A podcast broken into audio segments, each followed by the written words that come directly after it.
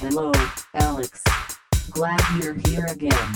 Uh, what do you know about the dance music culture and club culture of the 90s? Not, I don't know so much, but I know little little about that type of music. But I, I today I like today's music, rock, pop, Oh, hip yeah. hop. But you know, the dance music is also very old, you know. 20 years, 30 years ago.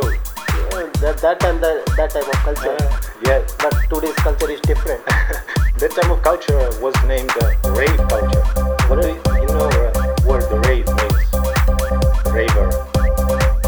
Maybe romantic type. no, no, it means uh, dance. It means a club culture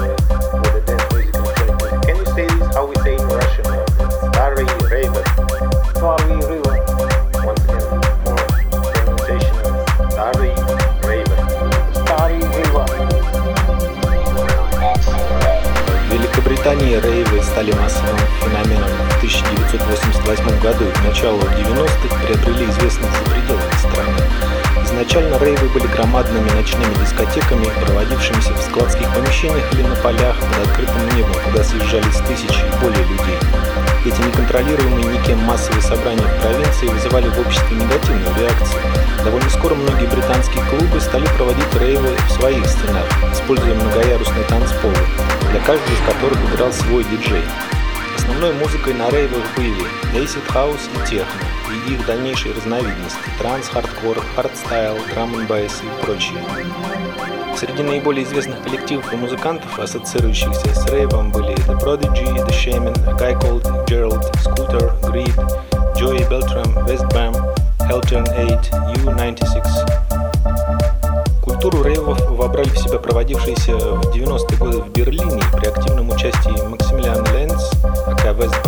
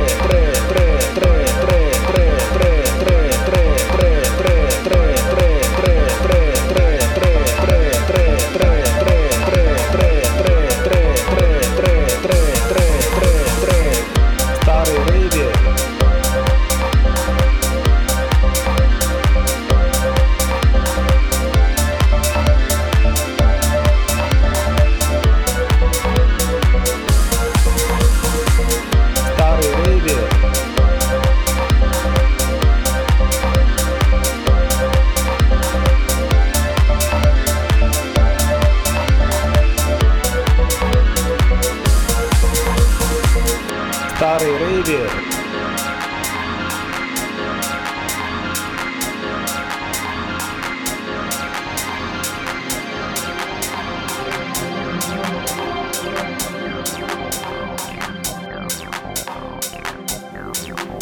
Да, давно это было. Началось 30 лет назад, в России было и 20 лет назад. И у меня это было, и у тебя это было, чувак. Goodbye. See you.